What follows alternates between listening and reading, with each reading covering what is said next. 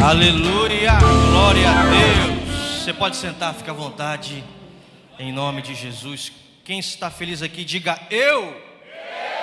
Maravilha. Se você não aproveitou a oportunidade de falar com o seu irmão, de liberar uma palavra para ele, vira para o ladinho rapidamente e diz: Ó, oh, Deus tem uma palavra para o seu coração essa noite.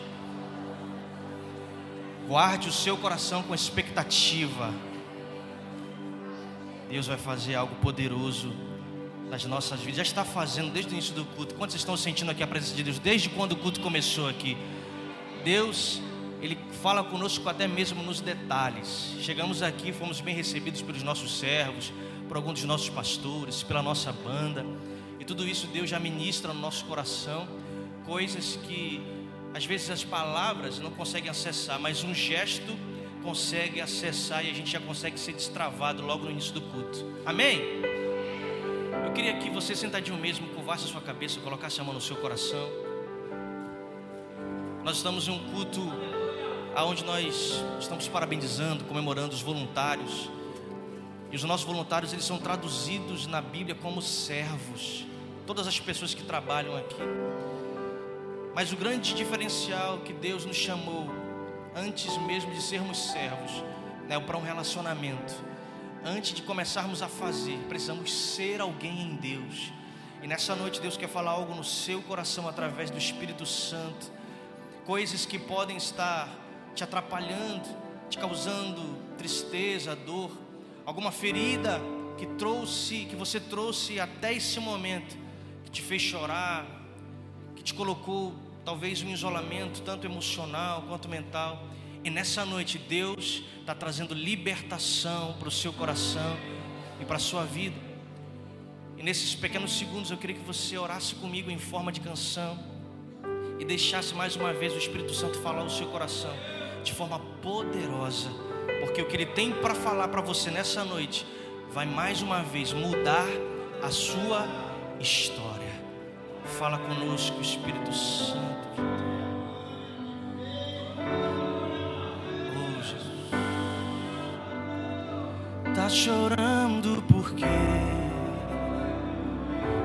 Você tem Deus que cuidar de você e jamais te esquecer,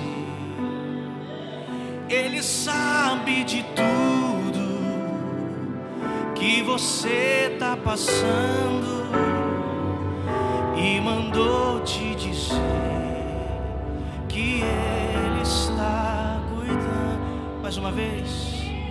tá chorando porque se você tem, se as lágrimas rolarem, não tem problema. E jamais, e jamais te esquecer. Ele sabe de tudo que você está passando. Olha o Espírito Santo falando aí.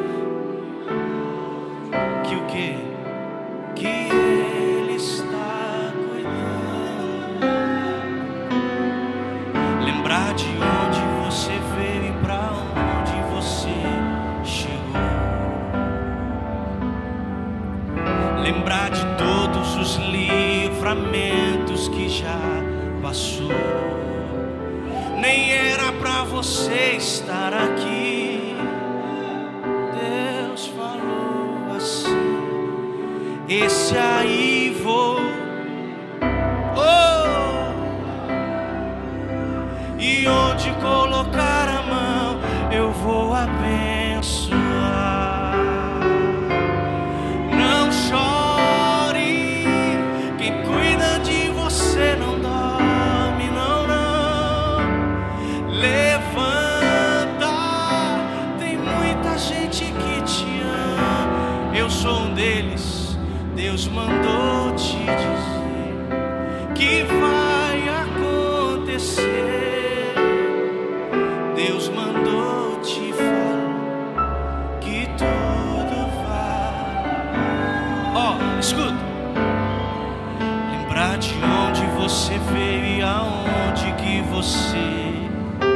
Chegou. Lembra aí, lembra? Lembrar de todos os livramentos que você já passou. Nem era, nem era pra você estar aqui, mas Deus falou assim: essa aí vou levantar, e onde eu colocar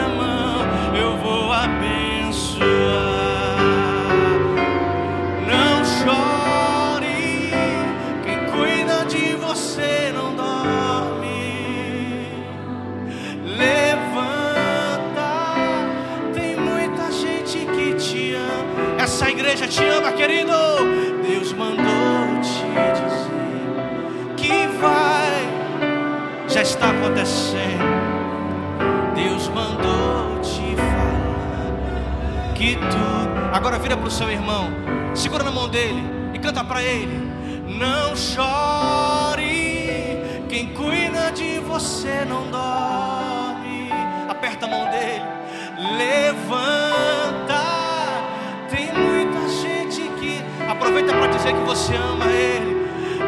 mandou te dizer que vai acontecer.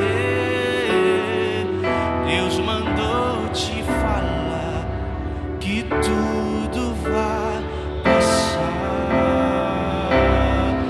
Tudo vai passar, querido. Fica firme em nome de Jesus.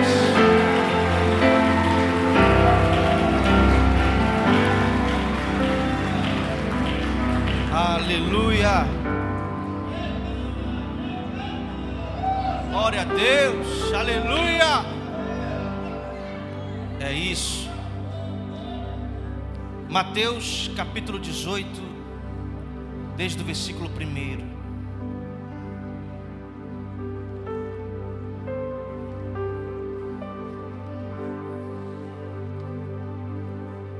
Mateus 18, primeiro, por favor. Se você não trouxe a sua Bíblia, acompanha com a gente aqui no telão. Diz: Naquele momento, os discípulos chegaram a Jesus e perguntaram: Quem é o maior no, no reino dos céus? Chamando uma criança, colocou-a no meio deles e disse: Eu asseguro que, a não ser que vocês se convertam e se tornem como crianças, jamais entrarão no reino dos céus. Quem recebe uma destas crianças em meu nome, está me recebendo.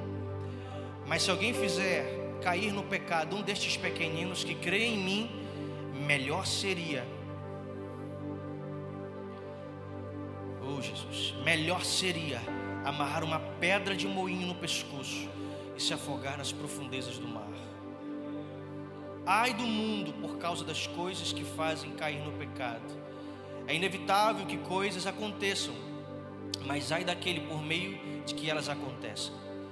Se a sua mão ou seu pé te fizerem tropeçar, corte-os, jogue-os fora. É melhor entrar na vida mutilado ou aleijado do que tendo as duas mãos e os dois pés ser lançado no fogo eterno. E se o seu olho fizer tropeçar, arranque-o e jogue fora. É melhor entrar na vida, na vida com Jesus, com um só olho, do que tendo os dois e ser lançado no fogo do inferno. Aleluia. Quantos podem dizer amém? Glória a Jesus. Aleluia. Existe uma pergunta que direciona a nossa vida para muitos ou para alguns. E essa pergunta, por muito tempo, ficou escondida no coração dos discípulos até que eles começaram a expressar essa pergunta. Primeiro, antes dessa pergunta aparecer, veio a comparação. Uns olhavam para si, depois olhavam para o próximo, para o seu irmão, para o outro discípulo, e começaram a se fazer uma pergunta: quem é maior de nós? Quem de nós se destaca mais? Quem é que de nós chama mais atenção? Quem, por sua vez, possui as melhores obras, os melhores atos? Quem tem as melhores atitudes? Quem é? Quem é o maior de nós? Essa pergunta eles fizeram para Jesus algumas vezes. Outras, Jesus ouviu. Lembra que ele estava no caminho já tinha visto a figueira, tinha amaldiçoado a figueira, e no caminho ele ouve perguntando: Ei, porventura, quem tu acha que chama mais a atenção de Jesus? E por diversas vezes Jesus chamou a atenção deles. Primeiro dizendo que eles precisavam ter o seu coração mudado, o seu coração transformado, o coração parecido com uma criança. Diga comigo, criança. Outra vez, ele disse: se você quiser ser o maior, então procure servir, porque maior é o que serve, maior é o que dá, maior é o que oferece, maior é aquele que está mais disposto, maior é aquele que percebe o momento para entrar em cena e dizer: Eu estou aqui para ser solução, eu estou aqui para ajudar vocês. Existe uma multidão de pessoas aqui que Deus chamou para ser solução, e você é uma delas. Deus te chamou para isso. Deus te chamou para mudar ambientes. Deus te chamou para você mudar destinos. Deus te chamou para você destravar pessoas. Sabe uma coisa que incomoda o meu coração? Quando o profeta Ezequiel ele desce no vale e ele aponta para Deus que os ossos estão sequíssimos, Deus já sabia. O grande problema de muitos de nós é que nós apenas estamos apontando de novo os ossos secos. Senhor, os ossos estão secos, os ossos estão sequíssimos. Tem problema aqui, tem falha aqui, existem pessoas defeituosas aqui. Existe um problema aqui na minha família, existe um problema aqui no meu relacionamento conjugal, existe um problema no meu trabalho. Deus já sabe disso. Que Deus espera de mim, de você, é que você diga: Senhor, eu sou a solução para esse problema. Em Cristo Jesus eu vou fazer a diferença, porque eu quero me colocar à disposição, eu quero servir mais, eu quero propor o meu coração para as pessoas. Ei, eu estou aqui para te servir. Sabe, uma das frases que tem na camisa de muitos lojistas, de funcionários, ei, eu posso te ajudar, né? Deveria estar estampado no nosso coração e também na nossa vida, ei, como eu posso te servir? Como eu posso te ajudar?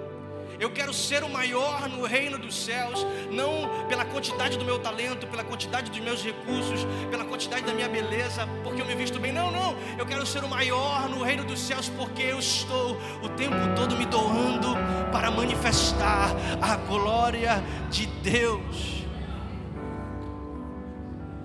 Que possamos atrair o olhar de Deus com o nosso serviço. E que o nosso serviço manifeste o nosso relacionamento. A gente tem falado isso aqui algumas vezes que Deus não nos chamou para sermos fazedores. Antes disso, ele nos chamou para um relacionamento. Tem muita gente que quer fazer primeiro para se relacionar depois, e o relacionamento fica defeituoso, porque ele, primeiramente fazendo, busca elogios, ele busca reconhecimento, ele busca destaque, ele busca um certo status, mas quando ele se relaciona primeiro, o coração dele é o tempo todo em Cristo Jesus. Eu faço porque meu coração está nele, eu prego porque o meu coração está nele, eu ajudo porque o meu coração está nele, eu abraço porque Deus tem todo o meu coração em Cristo. E algumas etapas da nossa, da nossa vida elas precisam ser acessadas para que esse entendimento de humildade no serviço comece a acontecer, comece a ser visto. Porque muitas vezes paramos o nosso serviço porque um dia fomos ofendidos. Quantos de nós pode relatar algum acontecimento de que você estava fazendo algo por alguém, por alguém, por algo, por algum propósito, mas quando você foi ofendido, caluniado, criticado, você se recolheu. Você se escondeu. Aonde Deus apenas te proporcionou uma oportunidade de você demonstrar ainda mais o seu coração nele. Sabe quando nós conseguimos mostrar quem nós somos de verdade é quando nós somos ofendidos, é quando nós somos de fato criticados, é quando algum escândalo em nós é exposto. Porque o escândalo não é somente um pecado, oh meu Deus do céu, olha o que ele fez, olha o que ela fez. Não, escândalo são pequenas falhas que nós carregamos ao longo da nossa vida, que de vez em quando são colocados à prova. Ó, tu falou errado, tu agiu errado, você praticou isso de uma forma equivocada, e esses escândalos, quando são colocados à prova, quando são nos colocados à frente de nós, a gente se ofende, e a gente se esconde. E o que Deus está esperando de mim e de você, querido, não importa a ofensa, não importa a crítica, não importa quantos escândalos foram colocados à prova, mantenha o seu coração em mim, mantenha o seu serviço, o seu coração servo, carregado de boas obras, carregado de boas atitudes, porque assim, dessa forma, você estará completando e concretizando o propósito que eu coloquei no seu coração. Quantas ofensas, quantas críticas vamos ouvir ao longo da nossa vida? Inúmeras, várias. E será que todas elas vão nos parar? Será que elas continuarão tendo poder para frear aquilo que sonhamos em Deus? Que nessa noite possamos dizer: não em Cristo Jesus, nada vai me parar, nada vai restringir aquilo que Deus sonhou para mim. Ei, por mais que possamos pensar, sentir, se entristecer, porque é normal, nós sentimos, carregamos dores, mas mesmo assim, como Paulo te disse, eu carrego as marcas de Cristo Jesus em meu corpo. Eu carrego as marcas do Evangelho em mim, mas isso não se compara ao peso de glória que está sendo derramado na minha vida. Isso é graça, é viver pela graça. Nós não precisamos mais carregar marcas do nosso corpo físico, mas as marcas do amor estão cravadas em nós. Se você está aqui, é porque você também foi marcado. Se você está aqui é porque você carrega alguma cicatriz do amor de Deus em você. Se você está aqui é porque um dia Ele te abraçou, Ele te enlaçou, te constrangeu e te trouxe até aqui para dizer: Eu ainda tenho um negócio com você, eu ainda tenho propostas para você, eu ainda tenho um futuro para você. Não esmoreça, não esconda o seu coração por causa das ofensas, continue na minha presença. Mas por que, pastor, a ofensa tem de nos parar? Porque muitos de nós, por algum momento da nossa vida, ficamos orgulhosos, ficamos altivos, pensamos que sabemos de tudo ou pensamos ter toda a força para enfrentar qualquer tipo de situação, quando na verdade não é. É por isso que Deus o tempo todo ele está atrás, ele está à procura mesmo. A Bíblia diz que Deus está à procura dos verdadeiros. Onde estão os verdadeiros? Que adoram o Espírito. O Espírito, na sua linguagem original, ele está dizendo: onde estão aqueles que têm o espírito de quebrantamento? Onde estão os humildes? Onde estão aqueles que demonstram a sua adoração com verdade? Onde estão os verdadeiros adoradores aqui nesse lugar, que não adoram somente Espírito, mas também adoram em verdade?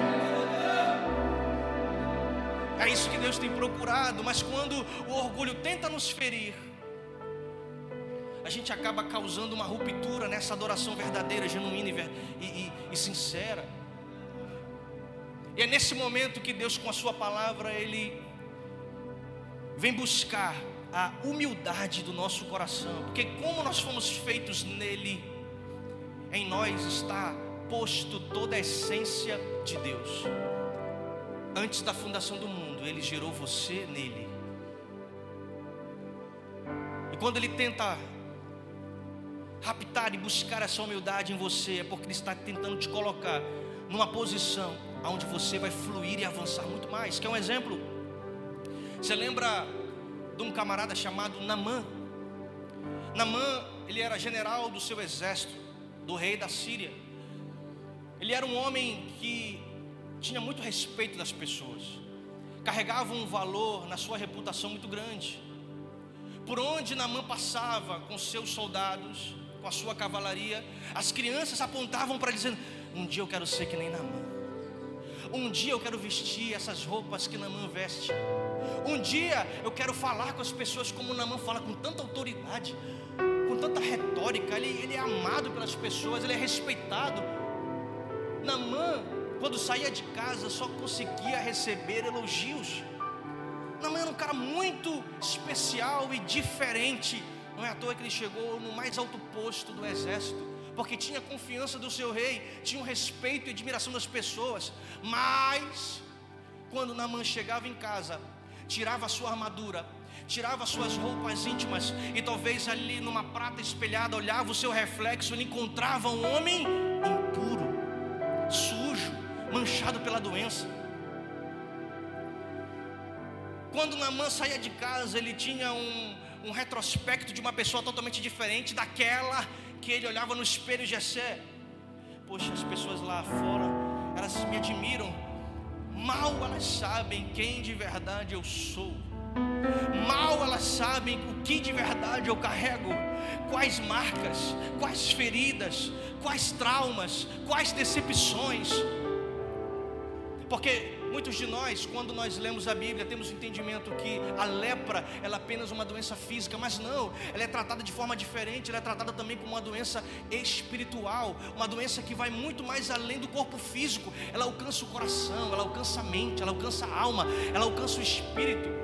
Por isso que os sacerdotes, quando iam curar alguém leproso, eles não, não, não, esse aqui não adianta somente é você fazer alguns medicamentos, alguns remédios, não, tem que separar. Nós precisamos orar, nós precisamos jejuar, porque a doença que está nele é muito mais profunda, ela atinge o coração. As pessoas leprosas eram tiradas do seu convívio, da sua sociedade e lançadas lá para lá para o lugar mais longe da cidade. Era assim que eram tratados os leprosos.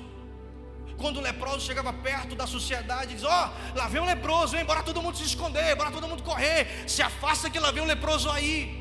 Você imagina o coração dessa pessoa? Você imagina o estado emocional de, desse homem, dessa mulher que carregava isso? Isso trazia muitas feridas. Era por isso que Naamã nunca iria dizer o que ele carregava. E isso acabou se tornando um orgulho, acabou se tornando uma espécie de amuleto para Namã, que jamais ele iria abrir mão. E sabe quando, como o orgulho é tratado? Na intimidade. É na intimidade, porque quem somente viu a doença de Namã foi uma serva. Foi a sua serva que viu, por acaso, ele um dia se descuidou, mostrou uma parte da sua pele, do seu corpo e disse: meu Deus, o general Naamã, que todos admiram, que todos se espelham, ele é amaldiçoado, ele é doente, ele é sujo, ele é impuro, ele tem lepra. E com aquele ato de intimidade, pois ela viu o seu corpo, eu preciso fazer alguma coisa, porque nela já existia um Espírito de Deus, nela já existia uma ação poderosa e diminal, queria mudar a história de Namã, assim como vai mudar a história de muitos aqui nessa noite. Que por mais que possam ter algo que fere, que marca, que suja, que causa tristeza, nessa noite o Espírito de Deus, o mesmo Espírito que estava com Namã no Rio Jordão, está aqui para limpar e sarar você, sarar suas feridas, sarar o seu coração e a sua mentalidade nessa noite. Chefe, perdoe, mas por descuido eu acabei vendo o que você carrega. Eu sei o que você carrega causa muita tristeza. Eu sei que o que você carrega causa vergonha. Eu sei que o que você carrega faz você se sentir totalmente envergonhado quando se olha no espelho. Mas deixa eu te apresentar um homem. Ele é de Deus. Se chama Eliseu. E a conversa começa a se moldar ali, ele reluta, não, não quero, não quero, eu prefiro continuar assim, porque é muito mais fácil viver por aparência, porque é muito mais fácil esconder aquilo que machuca, é muito mais fácil colocar para debaixo do tapete aquilo que tem nos puxado emocionalmente para trás. Concorda comigo ou não? É fácil, é cômodo, por que, que eu tenho que me sacrificar? Por que, que eu tenho que me expor? Por que, que eu tenho que me apresentar para tal pessoa? Por que, que eu tenho que falar com o pastor? Por que, que eu tenho que ir para a célula? Por quê? Por que, que eu tenho que orar? Por que, que eu tenho que adorar? Por que, que eu tenho que ler a Bíblia? É mais fácil dizer, não, deixa eu continuar aqui da mesma forma que eu estou. E aí essa conversa ganha uma insistência por parte de Deus. E o encontro acontece. Você sabe a história, Namã mergulha ali suas sete vezes e ele é sarado. Porque sete vezes, pastor, alguém pode dizer é o número da perfeição. Na verdade, eu gosto de interpretar esse texto como o número de vezes que Deus insistiu na vida de Namã. Sabe quando você lê que as misericórdias do Senhor se renovam a cada manhã? Deus está insistindo na sua vida mais uma vez. Você está como se fosse, vamos analisar dessa forma, você está mergulhando mais uma vez, mais uma vez, mais uma vez, mais uma vez. Deus está renovando e fazendo você recomeçar de novo, filho. Ontem você errou, mas hoje mergulha de novo e recomeça, porque eu tenho algo para te mostrar. Eu tenho algo para fazer na sua vida. Mais uma vez as misericórdias se renovaram para você. Começa de novo e coloca o teu coração em mim. Se você está entendendo o que está sendo falado, dá um glória a Deus aí bem forte. Deus está falando comigo, está falando com pessoas aqui essa noite, que estão tendo o seu coração transformado, porque o que Deus oferece para mim e para você nessa noite é um coração mais próximo do dele. Eu gosto de falar sobre o constrangimento que Deus nos causa porque quando nós olhamos para a terminologia original da palavra constranger, significa amarrar. Quando Deus te, quando te constrange, Ele te amarra. Ele te amarra com cordas de amor. Nessa noite, você pode ter chegado até aqui contrariado porque alguém te convidou, mas você nem queria ter vindo. Você pode ter chegado até aqui e, e, e dito para si mesmo: Poxa, por que, que eu vim? A resposta está em Deus para a sua vida. Hoje Ele quer te constranger em amor. Ele quer te amarrar mais uma vez para você nunca mais ir embora, nunca mais se soltar. Deus quer pegar o seu coração agora, esmiuçar ele e refazer como um vaso de barro, dizendo: Eu tenho propostas novas para você. Coloca o teu coração perto de mim. Coloca o teu coração perto do meu, porque o que tu vais ver, o que, que, eu, o que, que eu vou fazer na tua vida.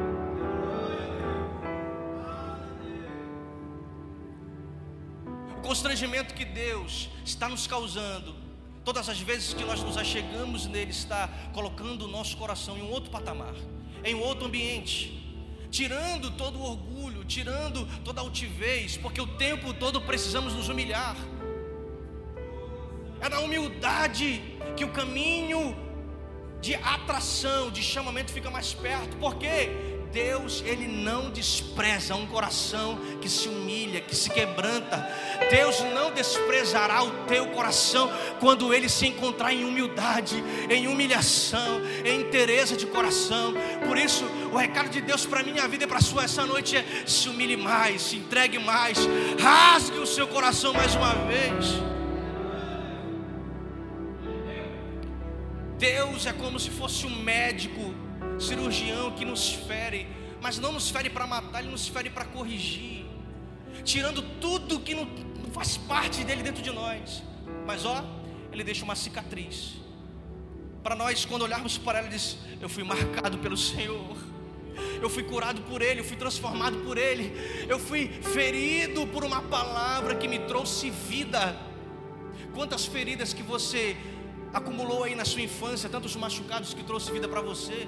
Nenhuma, mas a ferida que Cristo Jesus causa no seu coração, essa te dá vida e uma vida eterna, e uma vida eterna. Por isso, cada vez que você orar, você diga: Senhor, eu quero ser ferido cada vez mais pela tua palavra, eu quero ser humilhado cada vez mais pelo teu Santo Espírito, eu quero ter coração mais perto e mais próximo do teu coração. Você fica de pé comigo?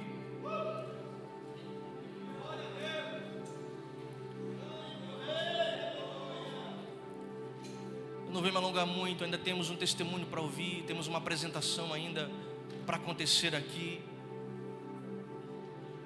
Mas a uma palavra já foi colocada no meio do seu coração. E a palavra ela é entendida de diversas formas. Você interpreta de uma forma, ele interpreta de outra. Aquela irmã interpreta de uma outra forma. Mas o cerne da palavra, o, princípio, o conteúdo, ele é o mesmo. Deus nessa noite está chamando pessoas para mais uma vez estarem diante deles e dizer: Senhor, toma meu coração. Antes de servir, toma meu coração. Antes de eu cantar, toma meu coração. Antes de eu poder servir no mercado solidário, toma o meu coração, Senhor. Antes de eu assumir uma célula, toma o meu coração, Senhor. De nada adianta fazer se o meu coração não estiver em Ti. Davi escreve um dos salmos mais profundos para mim, o Salmo 63. Ele disse, quando estava fugindo do seu filho Absalão pelo deserto, ele disse: Essa terra, essa terra está seca e árida, como o meu coração e a minha alma quando eu estou longe de ti. Por isso, Senhor, vem sobre mim com a tua presença, me inunda com a tua presença e me faz mais perto de ti. Feche seus olhos comigo, por favor.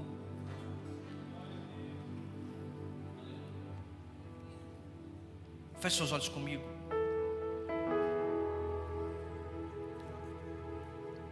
Espírito Santo de Deus está movendo mais uma vez o nosso coração. E isso não é uma palavra para te emocionar, o Espírito de Deus está movendo mesmo. Todas as vezes que acessamos Ele em oração, todo o ambiente espiritual está sendo movimentado em seu favor. Existe guerra, pastor? Existe, mas em toda batalha você sairá mais do que vencedor, porque o Espírito, os anjos estão movimentando o ambiente espiritual em seu favor, porque Deus te escolheu, ama você. Isso é graça. Mas existem coisas que podemos fazer por nós mesmos. Uma delas é reassumir compromissos. Uma delas é se colocar numa posição de quem reconhece a humildade e de que precisa de Deus. Eu quero chamar aqui à frente você que entendeu, que foi capturado mais uma vez no seu coração pelo Espírito de Deus essa noite, para vir aqui à frente, ou se você quiser levantar somente a sua mão e dizer: Eu quero me entregar ao Senhor essa noite, eu quero fazer uma nova aliança com Ele, eu quero resgatar algo em mim que eu deixei para trás, eu escondi talentos, dons, ministérios. Deus quer fazer algo na sua vida hoje, hoje, hoje, a partir de hoje, a sua vida não será mais a mesma. Vem aqui à frente. Vem aqui à frente você que tem precisado receber uma oração. Aonde a sua vida tem caminhado por um caminho tortuoso, de feridas, de traumas, de mágoas. E nessa noite Deus quer te curar, quer te limpar, quer te dar um abraço de perdão, quer te abraçar com amor. Se você entende essa palavra para a sua vida, vem aqui à frente, eu te espero, eu te espero.